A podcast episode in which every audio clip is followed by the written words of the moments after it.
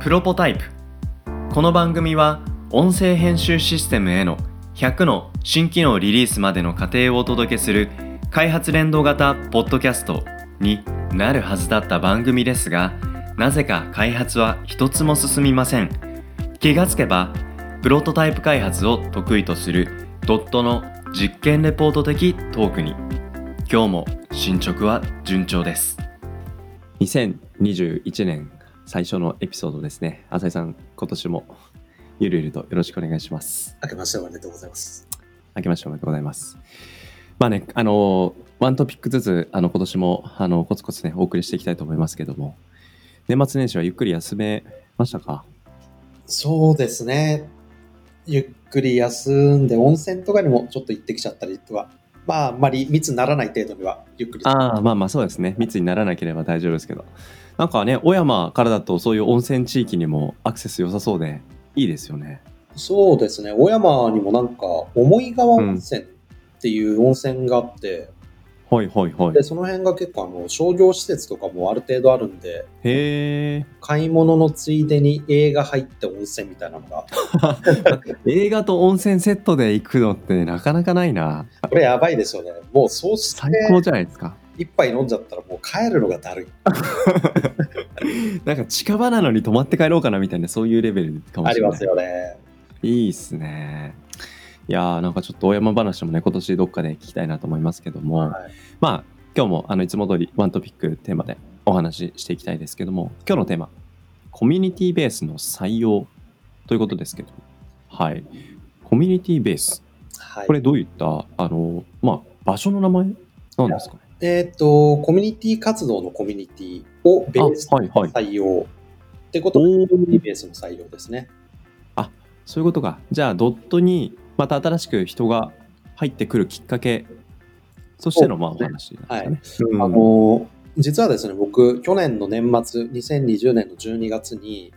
うんあの採用関係、人事の人のセミナーとかに参加しまして、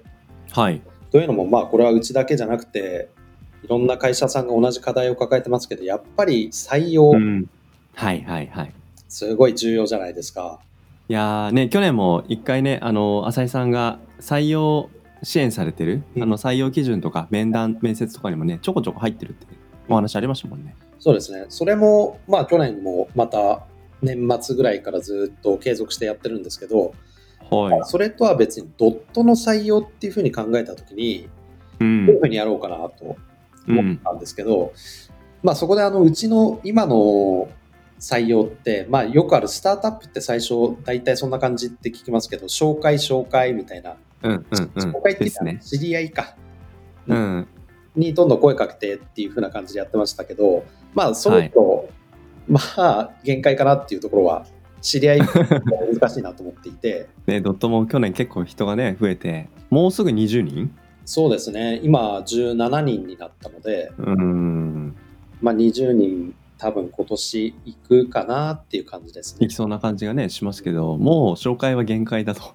そうですもうね。これ以上紹介は生まれ生まれないというかもう出し切ったみたいな感じですかねただ、あの、一方で、うん紹介とか知り合いっていうのと、どこで出会ったかっていう風に考えたときに、うん割とコミュニティ活動が、うちの場合は重要おーはあはあはあはというのも、まあ、あのいつだったかドットの誕生の経緯みたいなの話しましたけどあしましたねうんその時僕や清水もそもそもあのコミュニティ活動で出会ってるわけですよシマソンの話をしましたよねああそうですねあれいつだったかな、うんで、まあ、うちの他のエンジニア採用とかっていうのもうちで活躍してるエンジニアとどこで出会ったんだろううんうんと考えるとコミュニティ活動で出会ってるやつが多いと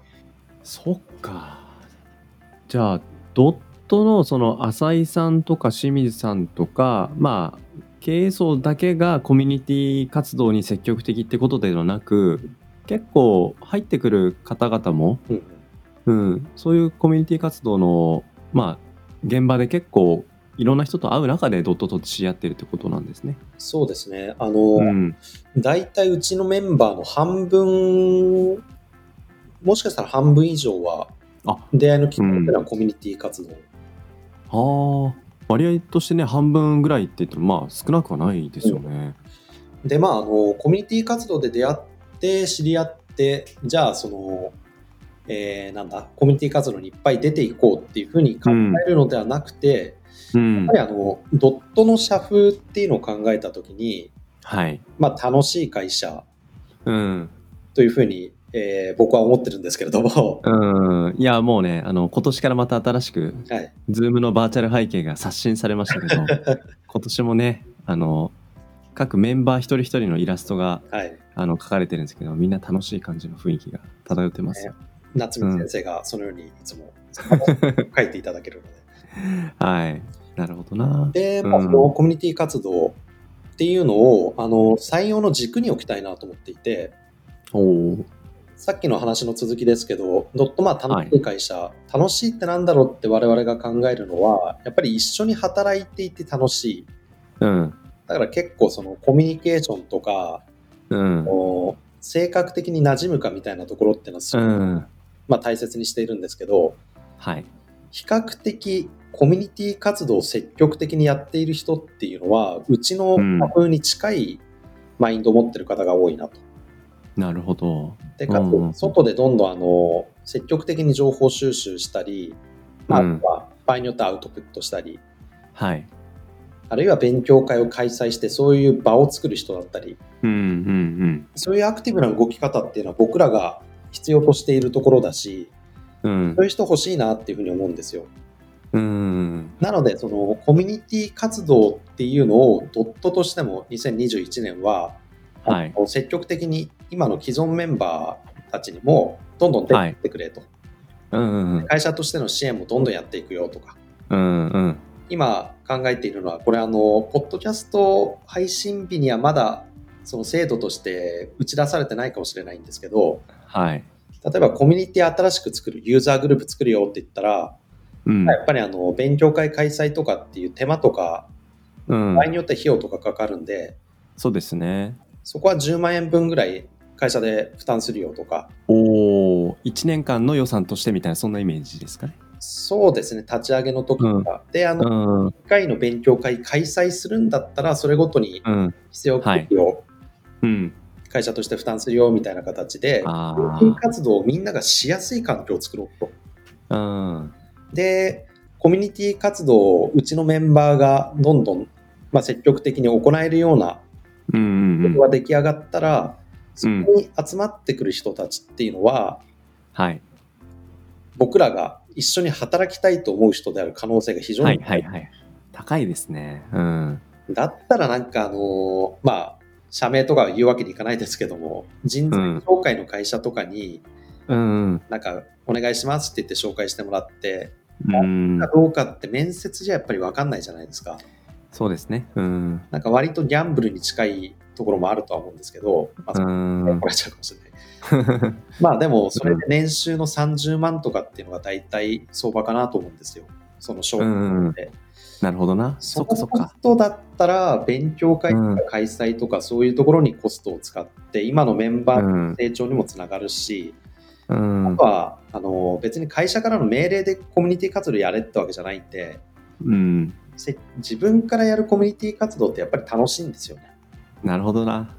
いやーめちゃくちゃいい制度だなと思って今聞いてたんですけどまず最初に僕にちょっと言わせてもらいたいのが、はいこのプロポタイプのあの延長にコミュニティ活動をうん浅井さんがやってくださって、ちょっとこれにも予算つけてもらってお月1ぐらいのなんかオンラインあのなんかコミュニティみたいなところでうんうん、ちょっ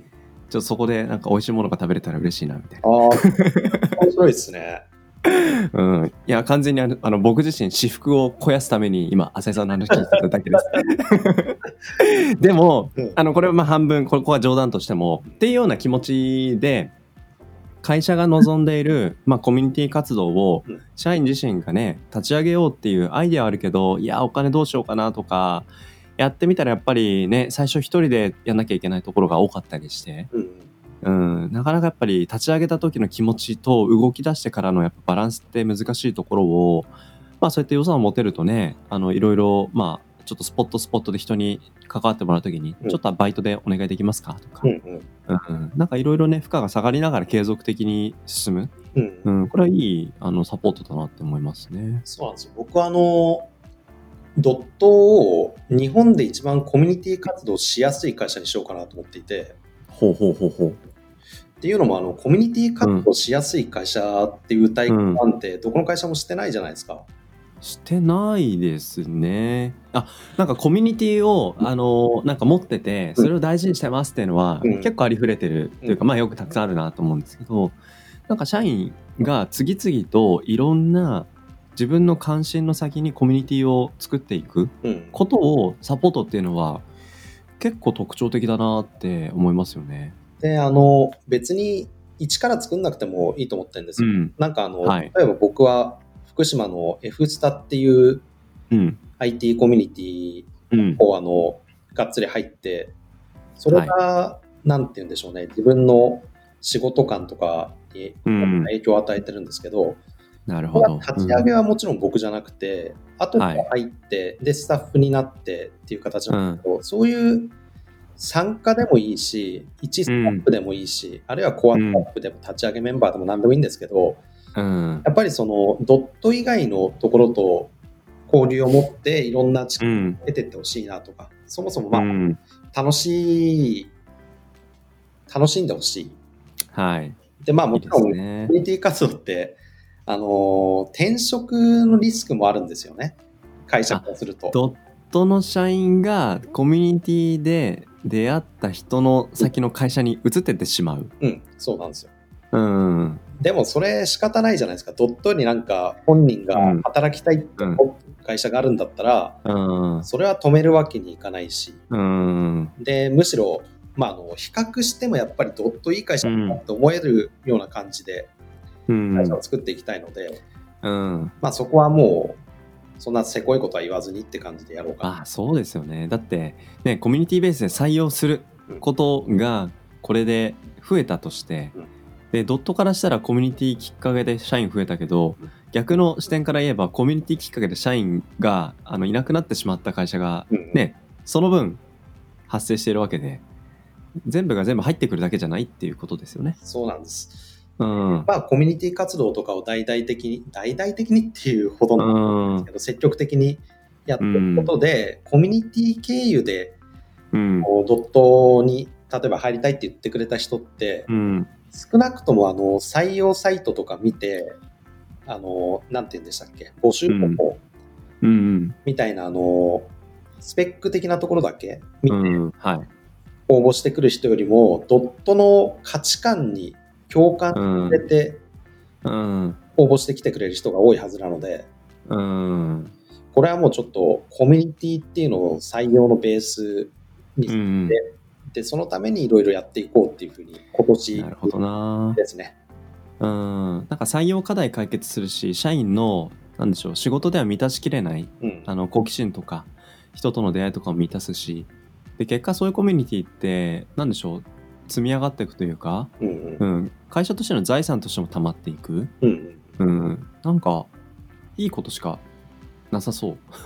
まあそんなことも多分ないんでしょうけど、うん一応そのコミュニティ活動の、まあ、ある程度本気でやるんだったうら、ん業務時間中に少しうんこう、そういうのの準備とかしていいよとかうん会社の総務をあの、はいうまく活用してくれて構わないよと例えば、うんイベントページの立ち上げとかってちょっと面倒じゃないですか面倒です慣れてない人がねイベント画像を作るとかって、うん、簡単に見て結構大変ですよね、で慣れると実はまあ作業うんになってきたりもするんですけど、うん、意外と更新しなきゃいけないとか大変なので、うんそこら辺はじゃあ会社の方の総務でサポートするよとかうん、なるほどな、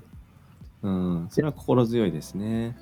やっぱりうん価値観マッチしてる人っていうのは強いんですよね。うん、安心ですよね採用する立場としても、